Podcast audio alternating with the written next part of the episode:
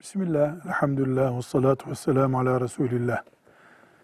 Kelleşen saçın yerine yeni saç ektirmek caiz midir? Dinimiz buna izin verir mi? Sorusuna yaşayan alimlerimizin verdiği cevap şudur. İnsanın saçının dökülmesi tedavi edilebilir bir hastalık kabul edilir.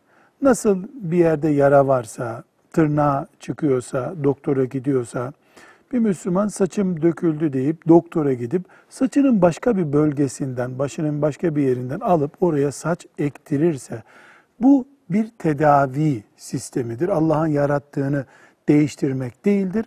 Bu caiz görülmüştür. Velhamdülillahi Rabbil Alemin.